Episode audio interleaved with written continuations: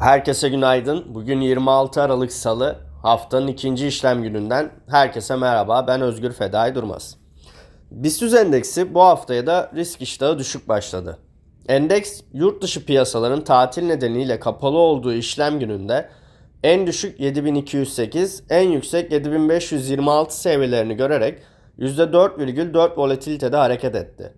Geçtiğimiz gün 282 puan geri çekilerek haftaya başlayan endeks günlük grafikte Bollinger alt bandının altına sarkmış oldu.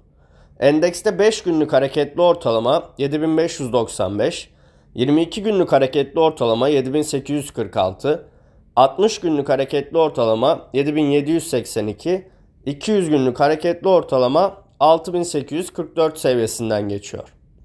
BIST endeksinde kısa vadede 7330 seviyesi pivot, 7460, 7650, 7775 seviyeleri direnç, 7140, 7015, 6820 seviyeleri destek olarak izlenecek.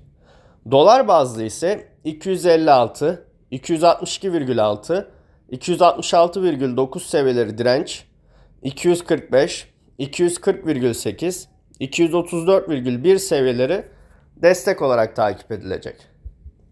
Cumhurbaşkanı Erdoğan, Sabiha Gökçen Havalimanı ikinci pist açılış töreninde açıklamalarda bulundu.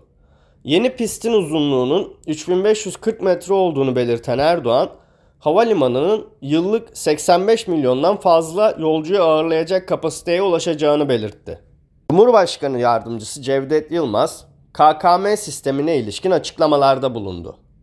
Yılmaz, belli bir tarih perspektifiyle yapılan yasal düzenlemeyle bu mekanizma başladı.